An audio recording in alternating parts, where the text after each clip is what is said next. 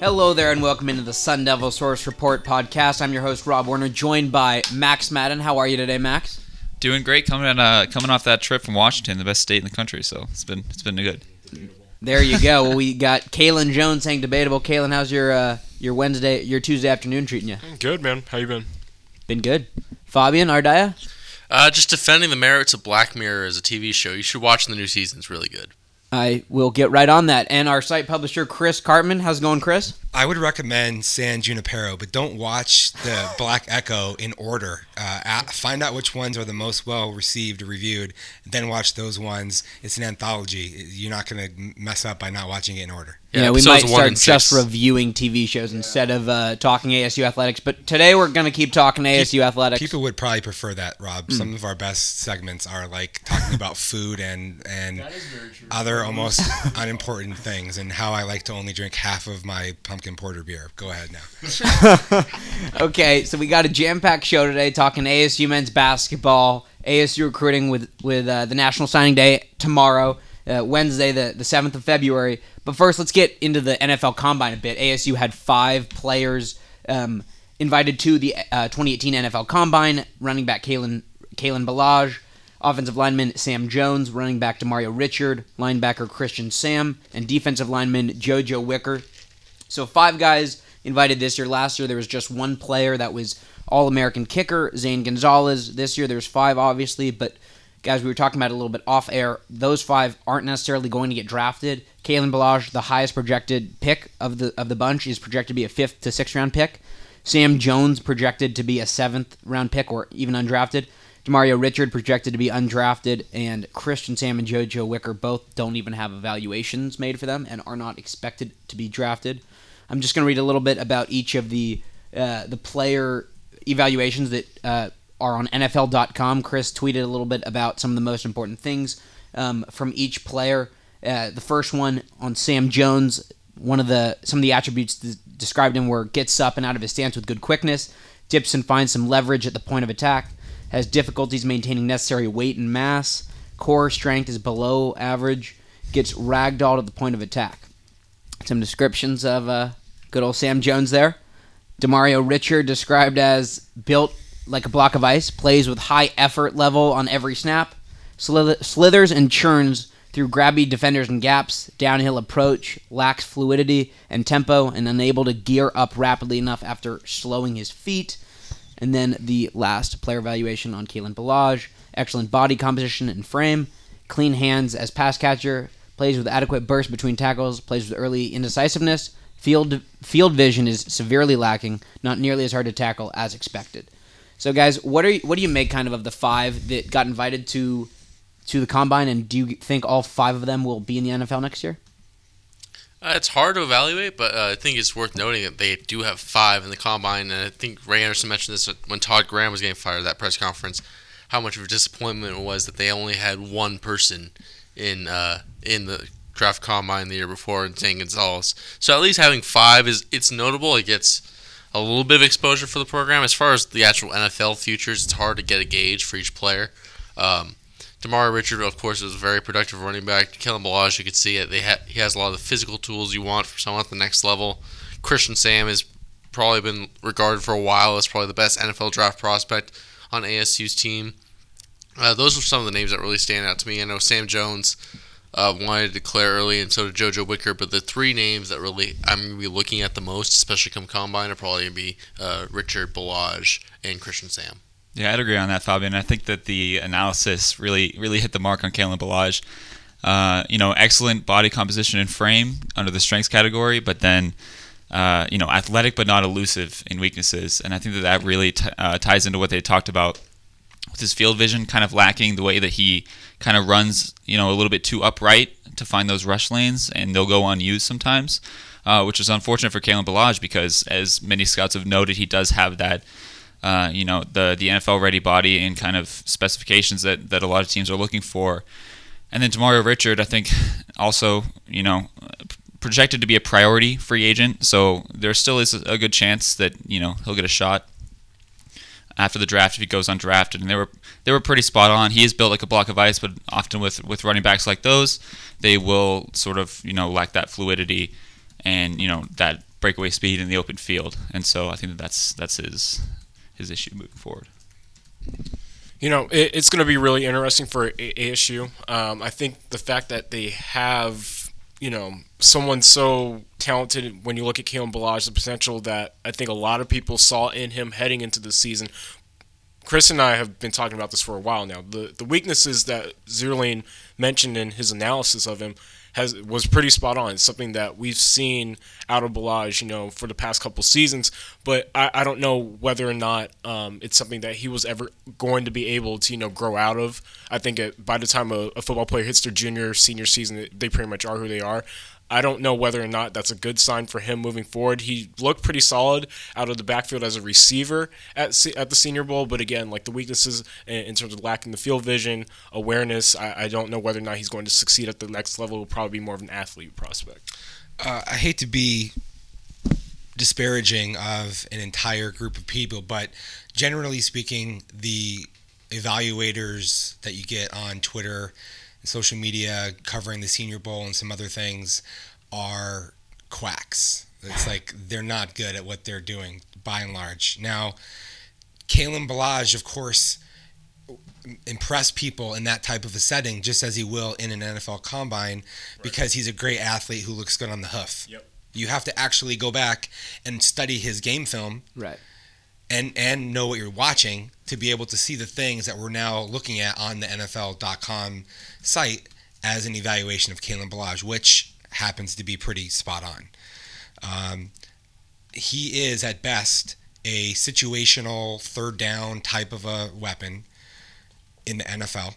Um, I personally, eh, you know, looking at the other draft candidates out there, wouldn't probably take Kalen Ballage. Demario Richard to me actually has a little bit more potential. Uh, and not to say that I ever think that he's going to be like a starting, you know, num- RB1 in the NFL, right? But I think that he, what he gives you is something that's more workable for most teams as an inside runner. So even though he may go undrafted, he has a chance, despite the lack of speed and some of the issues that are that are present, he has a chance to actually make it because he gets hard yards. He's physical at the point of attack. I think he has some elusiveness. Uh, um, and can make people miss in, in the in the immediate. Uh, uh, yes, in a phone booth. Um, Sam Jones. Uh, again, I think that's very accurate. I've been saying it for a long time. He's going to have to be a zone scheme guy. He struggles to carry weight. He, he's going to have a hard time with physicality uh, at the point of attack. He's a guy that you want to get out more in space and whatnot. I don't think he should have left early, but then again, I didn't think that he was going to add a lot of size and strength in the next year that was going to make him a much better prospect, per se. I don't know that there's anybody in this draft for ASU that I immediately jumps out to me.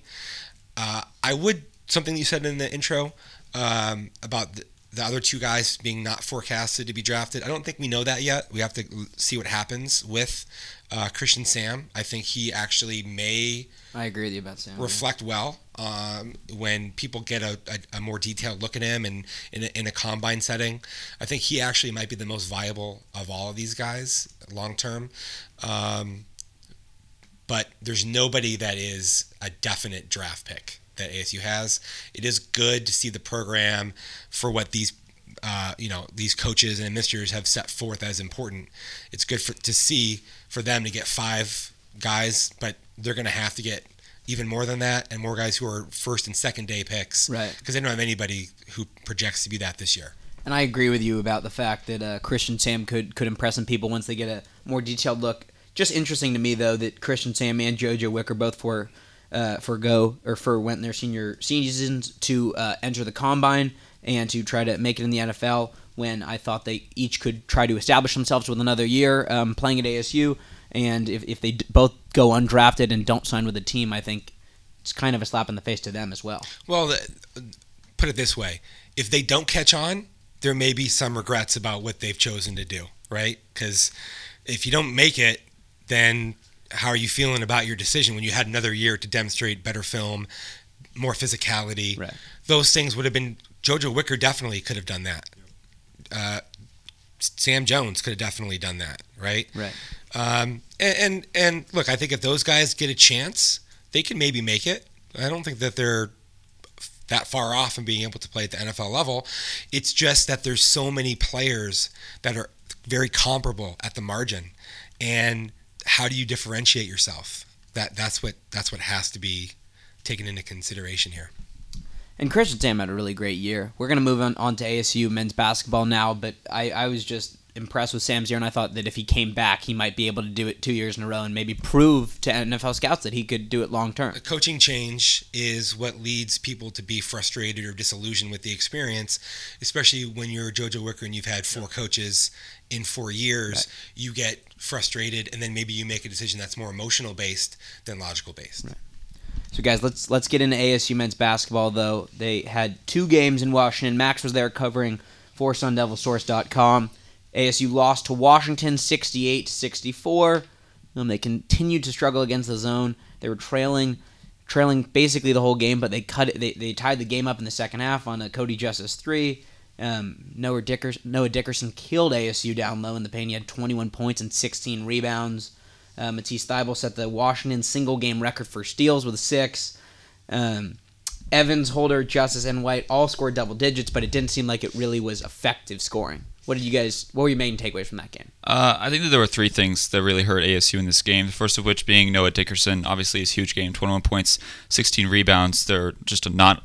ASU really didn't have an answer for him uh, in the post all game long. And then obviously, Rob, you mentioned it, Matisse Thybulle's six steals, uh, something that they were able to recreate ASU at, at Washington State.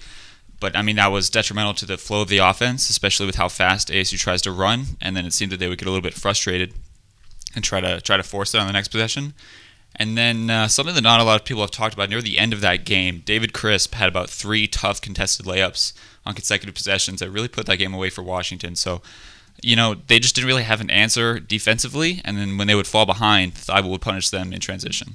I think it's something we've talked about, especially for ASU these last couple weeks in conference play, is if you're playing a team that's going to play a lot of zone defense against you, which pretty much every team in conference play has done, it's going to limit the amount of possessions you have and slow down the pace, which means each possession means so much more, and execution means so much more. Whereas in non-conference, say ASU wanted to get to about 90 possessions a game, you can throw away maybe 10, 15 possessions and still be fine because you have 75 possessions. ASU is struggling to even get to 75 possessions right now because of the defenses that are being played against them. So that means you have to be able to execute, especially down the stretch, which ASU struggled to do. They had the chance, I think, down two with like less than a minute to go, and they got a decent first shot, and then Mickey Mitchell got the rebound, turned the ball over, and then they got the ball again with less than 10 seconds to go, down four, and they could barely even get a three point shot off before the buzzer expired. So you have to be able to ex- be able to complete those p- plays, be able to execute, especially down the stretch, because you know you're not going to have nearly as many opportunities to make mistakes and to maybe thrive off mistakes as you would in the past.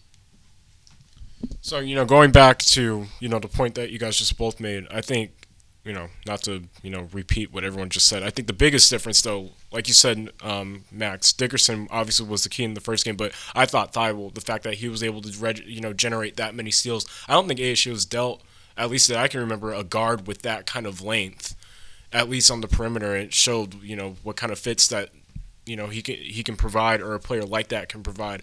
Um, the I, I think that they did a good job of fighting back. It just again like they, they can't afford to go through these slouch or uh, droughts like Fabian was just saying because every possession is so crucial. So, a lot of really good conversation here, I think, about this game. Uh, props to Josh Gershon, one of the best in the business as an analyst. He said that Matisse Thybulle was the best wing defender that he saw in that class. Mm. Two years before he ever did anything at Washington. So, uh, you know, there's a lot of analysts that do a great job on our network. Um, a couple things that I really took away from this. Uh, Washington very good at defending the three point line and not very good at defending two point shots. Uh, and yet ASU couldn't really capitalize on this because ASU had an inability to get the ball where it needed to on the floor to be able to maximize its offense. Um, we've seen Mickey Mitchell struggle so much in these types of situations and games offensively. He's like I've said it before. He's like a bull in a china shop. It's all it's it's it's there's no finesse, right? It's just it's everything is just super physical and gonna bowl people over. Like you need to actually slow down, be more cerebral, get to the places in the zone where you can actually beat a zone, and then execute from there. Now, Cody Justice did a pretty good job of getting to that high post uh, post area and being able to, you know. Uh, efficiently execute what they were trying to do. The problem is Cody Justice is not a very great athlete and he's not a creator off the dribble. So even he has a limited amount of skill that can take advantage of opponents' weaknesses in the zone. ASU needs better players to be able to, to, to, to execute in this regard and a more strategic, dedicated approach to being able to handle these types of defenses than it's been able to demonstrate. In this game, 44% from the field, 5 of 19 from behind the three point line, almost predictable yeah. actually, that that was going to happen with what we've seen from this team in the last six weeks of the season. Um, and then one of the things that we've noticed becoming a trend line is bad possessions offensively in key situations. Right? ASU gets down to these places in games where it needs to have a really good executed position, and then what possession, pardon me, and then what happens is it all just kind of turns into some you know flubbery that yeah. happens like mickey mitchell somehow having the ball despite the fact that he played 22 minutes with one field goal attempt and no points he has the ball with 15 seconds left driving on the baseline into a scrum of large bodies and then he throws the, the ball away. That happens and then bobby hurley says after the game well we had a we had a out of bounds play that was set up. That didn't work and then it, we wanted it to be a free form kind of a thing guess what? You can't have a free form sort of a thing in that situation. You have to have an out of bounds play call that dovetails into a half court play call that creates the exact type of shot that you want. You cannot just trust your players to go ahead and free flow it out in that type of a situation. This this is emblematic of ASU's problems this season against really good coaches who are doing these things when you play at at um, you know the Colorado and Utah and you play Oregon at mm-hmm. home. Um, you know, so ASU has to show a better dedication of energy. And players have talked about in post game pressers all year long that, that one of the things they love about Bobby Hurley is the fact that he lets them do he lets them play their game. But I know Fabian has even told me that works to an extent, and then you need to be able to coach them the rest of the way. And just kind of like you said, it seems like having a free form play there at the very end of a game is just a very bad idea. They, they did regroup though, and they beat Washington State 88 to 78 in Pullman. As a reporter covering the team, I thought it's for ASU it's a game that's a little too close for comfort against a team in the Pac-12 that has one win in the conference. Um, they did shoot 70% in the second half. ASU had 50 points in the paint, 34 points off turnovers. Tra Holder, Romello White, and Shannon Evans had 23 points. Maybe Romello White's best game in a uh, his best Pac-12 game at least. He had 21 points, nine rebounds. Um, what did you guys take away from how the Sun Devils finished their trip? Uh, I think I don't think ASU even necessarily outplayed Washington State. They just outclassed them. I think Washington State got careless. A lot of turnovers down the stretch. I think you mentioned 34 points off turnovers. A lot of it was just ASU just having better players than Washington State down the stretch. Uh, because a lot of t- a lot of the same issues that played him against Washington, a lot of the same issues that plagued him throughout the Pac-12 play, uh, still figured in. They had some trouble getting to the ball, getting the ball into spots they needed to get them in. Uh, although Romello White did have a better game and they did a slightly better job getting the ball in down low, but they still uh, often at times it was just settling for outside shots. There were a couple stretches there, especially in the first half, where it felt like just a three-point contest between Washington State and Arizona State, and you can't get into that against an inferior opponent like that. You have better bigs, you have better guards. You should be able to get the ball inside and finish. And towards the second half, they started to do that, and they also just forced a bunch of turnovers, got a lot of easy buckets that way, and that's what powered ASU to the win. And ASU actually had to come from behind in this one. They were down eight, as many as eight points in the first half. Just another something little to note. And the majority of that, Rob, is just the cold shooting that we've seen them open up with in conference play so many times. But you guys touched on both of my points. Um, you know, ASU kind of flipped the script from the first game in Washington. The first game in Washington, they really struggled uh, with turnovers and were kind of killed in the paint by Noah Dickerson. And the next game, they obliterated the Cougars in the paint. It was 50 points uh, for the Sun Devils compared to the Cougars 24 down low. And then, you know, with Romello White going 10 of 11 from the floor, the Cougars had no answer. And then the sixth more turnovers that ASU generated led to a 20 point difference in points off of turnovers. And Shannon Evans, out of nowhere, comes out and has a career high in steals with five in the first half, mostly keeping them in that game. But yeah, I mean, ASU kind of flipped it, became not necessarily a solid defensive team because Washington State put, still put up 78. That's too much to give up to a team that's near the bottom of the conference. But a few key defensive stops there allowed them to get away from something that Chris noted, which was a late game situation where they had to come up with a play. And you know, going back to Fabian's point, because that this has been the most infuriating thing to to me. Like, I think it's been three or four straight games now where ASU will open up the game, hammering an opponent down inside, giving the ball to Romello White, letting him get into a groove, and then they'll do they'll go away from it. Then coming back out of the half, they will go back to Romello White for the first couple of possessions, then go back away from it. And my confusion comes where they don't stick with that. And again, like there, has been games where he hasn't played at you know a high enough level where you can trust him to you know put up 21 points like he did against Washington State. Sure, but at the same time, I think a lot of the time the offense was opening up a lot more, especially outside, when you're able to establish Romello White for a longer period of time than what they're doing. I think they're getting into it early, seeing that they have success, and then going away from it too quickly. And I think, mm-hmm. you know, if ASU wants to be able to, you know, have sustainable offensive firepower. Like you guys are mentioning, the free flowing offense works better when you have a dynamic, or not even not even dynamic, just a post presence like Romello White. And to me, you have to keep feeding him in order to get better. And that was the thing in non-conference play. Everyone was talking about, yeah, it was guard you, but the reason why they were having the level of success that they were having this year as opposed to the year before is because they had the presence inside. Is because they were more balanced. The fact that they were more balanced is what made their guards so so really potent, like really potent against opponents. And lately, it seems like they have to sort of sprinkle it in just out of obligation, but it's not necessarily a part of their offense. Kalen's point is, well made and piggybacks on what Fabian said in the previous segment. Mm-hmm. Um, ASU shot 55%, almost 56% in this game from the field. And yet, when we all watched the game, it was like they had 10 to 15 just wasted possessions where they it was bad shots. Uh, the lack of discipline that I that I referenced earlier in end game situations is also apparent in other points in the game when you go to uh, your, your post player Romello White the first two times out of halftime, you get easy baskets out of it, then right? You go away from that, and then you don't yep. you don't go there for the next six eight possessions, and you got guys hoisting threes from 24 feet with 30 seconds on a shot clock uh, on a couple of those times. You cannot do that now.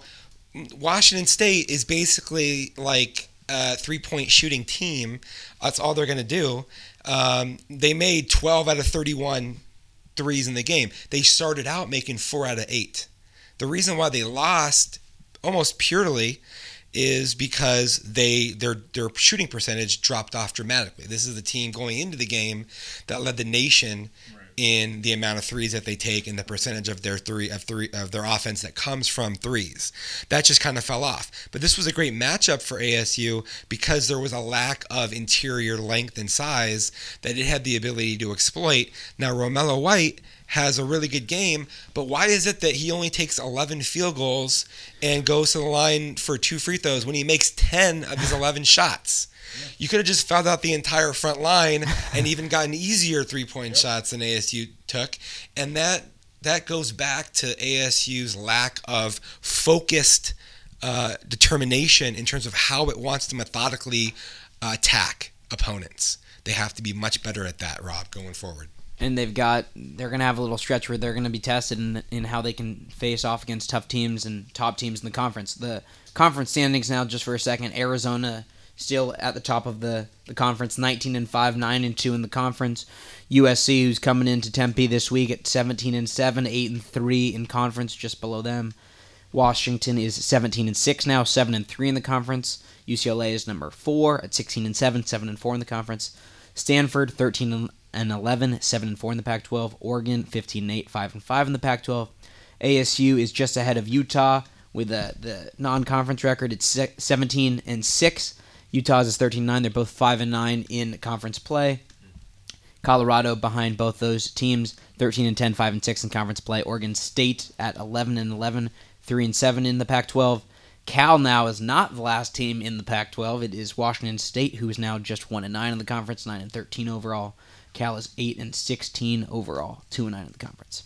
So, guys, let's talk about the the rankings a little bit. The AP poll was released yesterday, as it is every every Monday, and ASU is 17 and six, five and six in the Pac-12, and this week they're unranked for the first time since before they beat. Was it was it Xavier? Was that the first time they got ranked? Yeah. Um, so the rankings that have, have gone, ASU was ranked as high as number three, then slipped to number four, number 11, number 16, number 21, number 25, and now they're unranked. Arizona is the lone Pac 12 team that is ranked at number 13. Washington had the second most votes in the Pac 12, though, with 54. And Washington seems like they've really been uh, doing better, so I, I, was surprised that they weren't actually even in the top 25. I thought they might be uh, there. But what do you guys think about the fact that ASU's unranked now? Do you think that's very fair? Yeah, they've lost um, one of their two games for five weeks in a row. So if you can't win back-to-back games, you don't deserve to be a top 25 team. They're they're uh, still underwater in the Pac-12 now, 10 games in to you know the the conference play.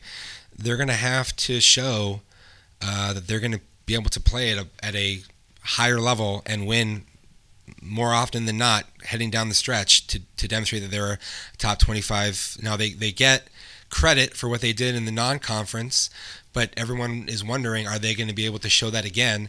I personally don't think that we're going to see that until maybe the postseason, where they right. can maybe possibly catch fire. But even then, it's very speculative. Uh, the RPI and other metrics, KenPom and whatnot, they have ASU somewhere in the 40s. Number 43. I think ASU should probably be somewhere in a 35 to 45 range. That seems like around where they where they really should be. And kind of going off of that, Chris, you mentioned some of the the wins that ASU gets credit for in the non-conference. Xavier ranked in the top 10 in the country as well as Kansas right now. So those are wins that ASU is still getting credit for. You wrote an article about that last week about how you get credit for just all the same wins. So something that they still can look forward to, even though people have been saying that it matters how you do at the end of the at the end of the season. And now ASU has a pretty good opportunity coming up uh, in conference play to sort of make up ground on the top top part of the Pac-12. They play three of the top four teams in the conference in Arizona, Washington, and excuse me, Arizona, USC, and UCLA. None of these are going to be easy, though. Luckily for ASU, they get them at home. But this does. I'm not sure that if they take two of three, that they'll bounce back into the top 25 but that is absolutely crucial to get back up to someplace like seven and six in conference and try to switch places with maybe someone like UCLA. Yeah, this is probably the most important three-game stretch of ASU season. I would say. Um, although you could say that Xavier Kansas State stretch was pretty difficult, but as far as what it means for ASU going forward and going into this next month, it's important because it's going to see not only how if ASU can bounce back, but how competitive is ASU going to be in the Pac-12 tournament? How competitive are they going to be in an NCAA tournament setting? Because these are t- three teams that have a really strong case to make it to the tournament. U of A is going to guarantee going to make it. And I think it's also big just for confidence wise. You have five of your last seven games are at home. Like you need to use this as a situation or a chance to sort of try to catch fire. Because if you're going to do it at any point the rest of the season, to get a sort of a second wind on the season, this is the time. I, I'm just jumping back on it. I, I think that it's big that they're having, you know, hosting these games at home too. And the players mentioned a lot.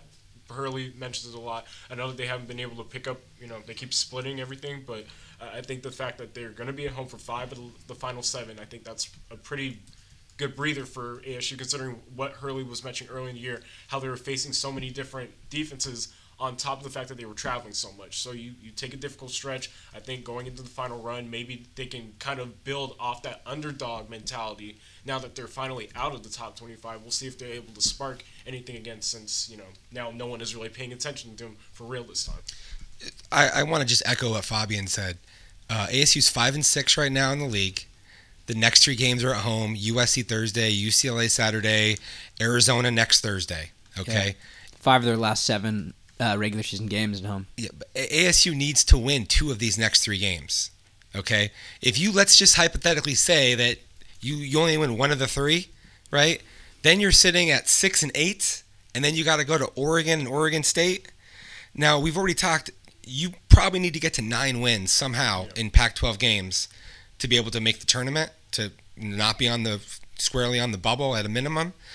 Uh, they have to win a couple games at home USC is a good basketball team. Very UCLA basketball can easily beat ASU. UCLA just beat uh, USC. Correct. And and of course Arizona is capable of beating ASU and Tempe. We're talking about three games that are just crucial to ASU's uh, uh, postseason aspirations, Rob.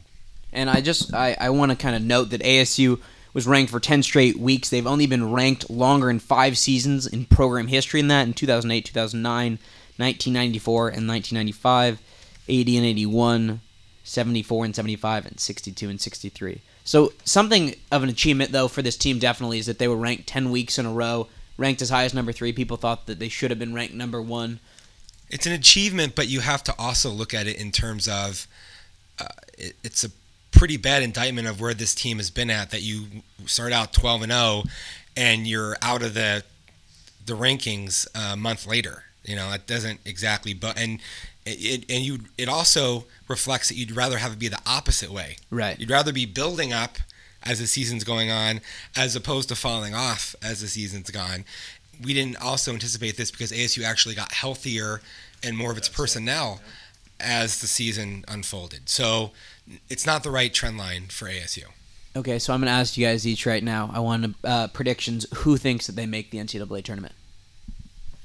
Uh, I think they still make it. I think I think something sort of catches a little bit. They may find a little bit more of their rhythm during these last seven games or so, and going into the Pac-12 tournament. I think this team is just too talented, really, to not be a tournament team. Uh, it's hard to see uh, them maybe falling this low, but I wouldn't. It's obviously not a lock.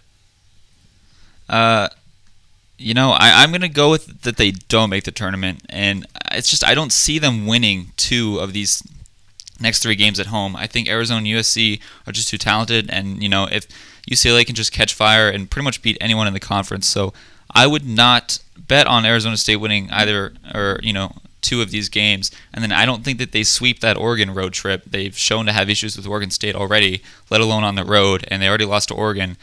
Uh, you know, quite handedly uh, in terms of skill players there. So I would say that they don't if you know if I'm forced. I think they find a way. Um, you know, not not to harp on uh, intangibles and whatnot. Again, though, like this is a team that really builds and feeds off being an underdog. I think they're in that position again, and uh, you know, obviously, uh, as Chris mentioned, I think having new pieces really threw off the chemistry, if anything, for this team. And the fact that the players have gone through their slumps, I think there is a way that they can find a way to put it together. It's going to be through this stretch. I think they do end up picking two out of the three and you know solidifying themselves as a, a tournament team. I think it's going to be a nail biter all the way, Rob. I think ASU squeaks in literally maybe the last four in. Um, they're not going to be just really comfortably in, I don't think, the tournament. It just doesn't seem that way. What gives them a better chance than most other Pac 12 teams that have been in this position historically is their high RPI. That's not really going to drop that much because even if you lose to USC or Arizona or UCLA, those teams have pretty good RPIs Right. as well. You're not going to drop Uh, very much. so, so ASU right now has an RPI of 44.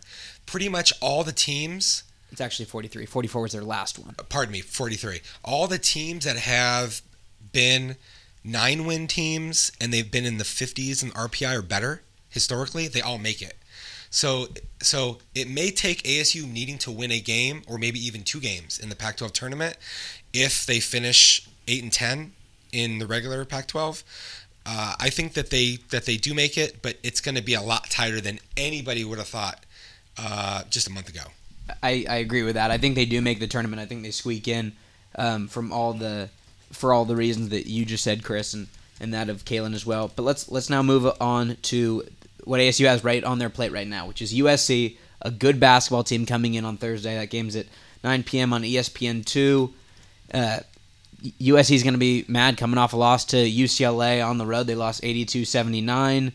USC leads the conference in assists per game with over 16 third best scoring team in the Pac-12. They've got some really good players. They've got Chimezie Metu, Bennie Boatwright, Jordan McLaughlin, Elijah Stewart, Jonah Mathews. They've got a lot of talent on that team. That's going to be a tough game. What do you guys think ASU has to do going into that game to get a win? I think it's going to come down to whether or not they can slow down Boatwright and Metu. I think the size that the two of them possess, especially Metu down low, it's going to be a handful for ASU's bigs. We've seen them get in the foul trouble before. Um, Metu, and on top of that, he's extremely athletic. Um, it'll be a big game for De'Quon Lake. I think he's going to have to have a significant impact on the defensive end. And again, it'll be a good matchup, at least on the perimeter between McLaughlin and Holder. I think they cancel each other out. But if Shannon Evans can have a good game, I think ASU has a pretty good shot, actually. Uh, USC has struggled in Tempe. I think they haven't won in Tempe since 2008 or something like that. But uh, I just think athletically it's going to be a challenge for Arizona State, especially on the front line. It's probably as athletic of a front line as ASU is going to see, other than maybe U of just because of what DeAndre Ayton brings. But it's just a difficult matchup for ASU, just with the athletes that USC can bring. I think they could honestly man up ASU and still do a pretty decent job against them. So even if they don't necessarily rely on a heavy zone, it's going to present ASU with some issues. Yeah, this will be a dogfight. I think that the ASU just needs to answer its three or four looming questions. You know, are they going to be able to feed Romello White consistently? Are they going to be able to avoid a slow start at the beginning and then near the end of the game, when this game is you know inevitably within five with a few minutes to go, are they going to have a game plan when it comes down to, as Chris noted earlier, that last possession? Is it going to be Mickey Mitchell launching a three that ends up in an air ball, or Mickey Mitchell diving into a zone that had killed the team the entire game? Uh, so I think if they're able to answer two or three of those questions with, with, with a good answer, then they should be able to win it. But it should be really close. Total toss-up game. USC's personnel is arguably the best in the Pac-12. Yeah. It, it's right there mm-hmm. with Arizona. Uh, I would say the size of USC makes it uh, uh, a difficult matchup for ASU, right? Because uh, Bennie Boatwright, who's coming off of a minor injury, you know, maybe that is ASU gets him at a little better time. But the combination of Boatwright, uh, Nick Rakocevic, and Chimezie Metu is really tough for ASU to handle. The, ASU is going to have to avoid getting into foul trouble mm-hmm. in this game. There's been so many instances in, in, which some really silly fouls by Romello White and De'Quon Lake have put ASU into bad and even Shibel and even Shibel into really bad situations. They have to be able to avoid that, and then they need to get uh, more strategically sound play against a zone. They're going to see another zone against USC, and they have to demonstrate that they're going to be better at attacking that. I agree that Metu is going to be a huge challenge. He's averaging almost 16 points a game and almost eight rebounds per game. He's just a beast down low, and if ASU gets into foul trouble, I don't really know how how they can stop him. UCLA then on Saturday at 5 p.m. That game is going to be on Pac-12 networks. UCLA, so they're 12 and two at home, but they're just one and four away. So maybe a chance for ASU to if they lose potentially to USC to get right back on track against UCLA. Um, as I just mentioned, obviously they beat USC um, 82-79 in a close game. They've got the second best scoring averaging team in the in the Pac-12, the third worst scoring defense in the Pac-12, and they lead the Pac-12 though in an area that might be really tough for the Sun Devils in offensive rebounding. They've got obviously Aaron Holiday, who's averaging almost 19, uh, almost 20 a game, excuse me, good for one of the the top in the conferences. Uh, and then Thomas Welsh, who's averaging a triple double, 13 and 10 per game. Double double. Double double. Yeah. Triple double is what you get in and out. Oh, excuse me. Excuse me. Double double. He's averaging 13 and 10 a game. He's a senior. What do you guys think about the matchup against UCLA on Saturday? I think you it actually might be a good matchup for ASU, especially being at home. Just because UCLA, like you said, struggles on the road. It seemed like they're not the best fit as a team. A lot of immature players, a lot of young players, uh, and that's going to factor heavily in ASU's favor. You have a lot of seniors, a lot of seniors with a lot to play for. State, and I think it leans heavily in ASU's favor. I, I just say that these teams are so similarly constru- constructed in terms of Aaron Holiday, uh, you know Thomas Welsh and, and Prince Ali even uh, coming off the bench.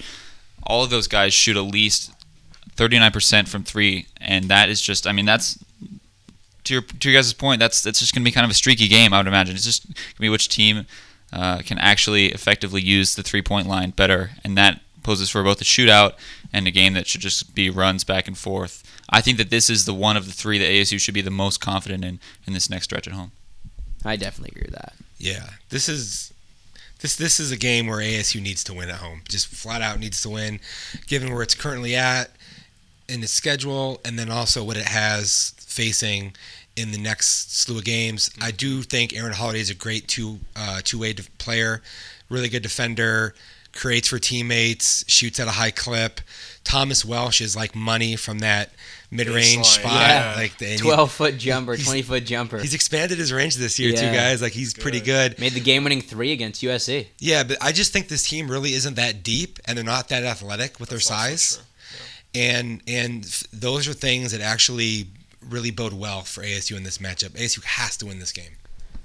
Yeah, and you know, just bouncing off that point. I mean, I was gonna talk about Aaron Holiday and how much I loved him, but I mean, he basically did it for me. I think he he probably is the best two way player, and he's probably one of the better, you know, pro prospects I think that ASU is gonna face. But again, that depth that UCLA has, it I think it's gonna come down again to perimeter defense and how active ASU is, and how we've seen in past games. Hurley has mentioned, you know, their defense initiates their transition offense, how they're able to outsprint teams. I don't think they'll be able to outsprint USC. I think they can outsprint um, UCLA.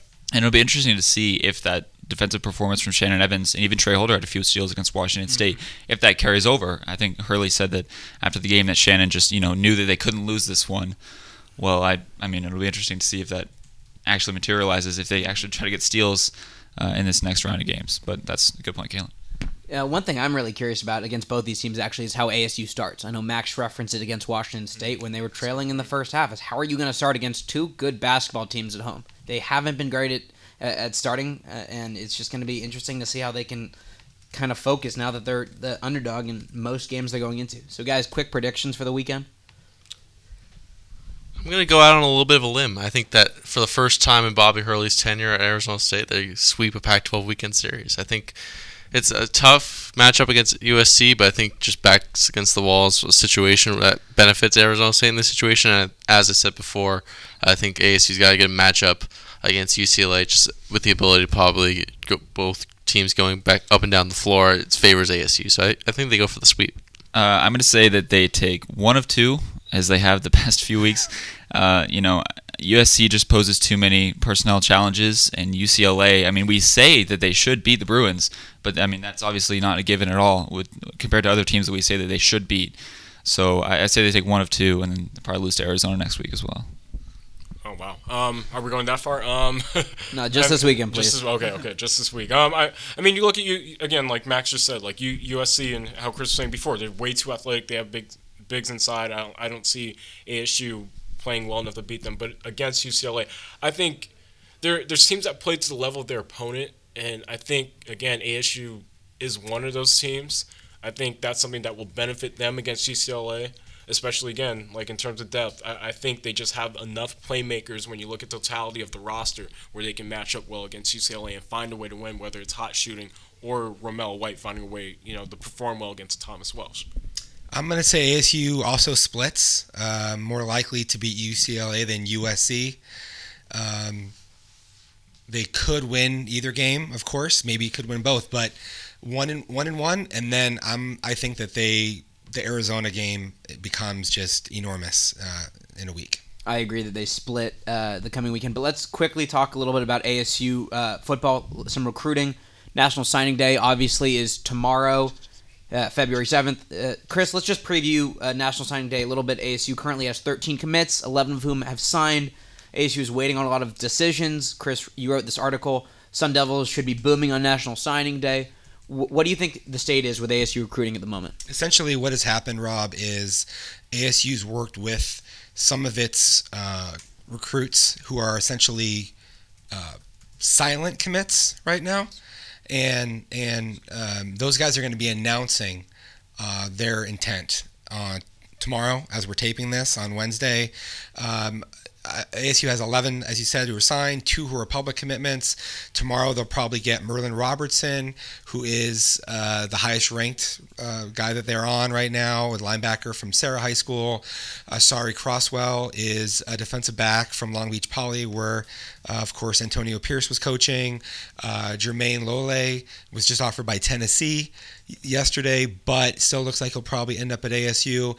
And uh, I think Cameron Phillips, who decommitted from SMU, uh, Houston defensive back, is probably going to end up at ASU. And uh, I think Jarrett Bell, uh, Norco offensive lineman, who's between ASU and Nebraska, probably ends up at ASU. And then you Talked have a about few- him last week. Yeah. few other guys that are possibilities, um, and that would be Jordan Porter, wide receiver from from Etiwanda, Uh, you have Maurice Washington, who's a, uh, an athlete slash running back from Dallas, who's between Nebraska and ASU. Solomon Enis is a wide receiver locally.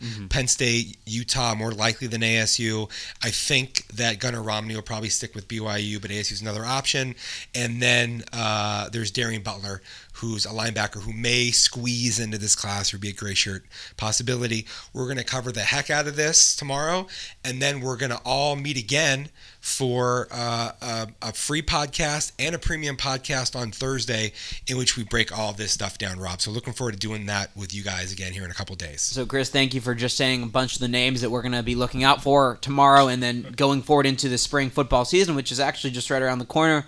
As Chris mentioned, though, there's going to be two podcasts uh, airing Thursday specific to ASU football, everything about National Signing Day recruiting, Chris's analysis, all that and more. So, thank you very much for tuning into this episode of the Sun Devil Source Report podcast.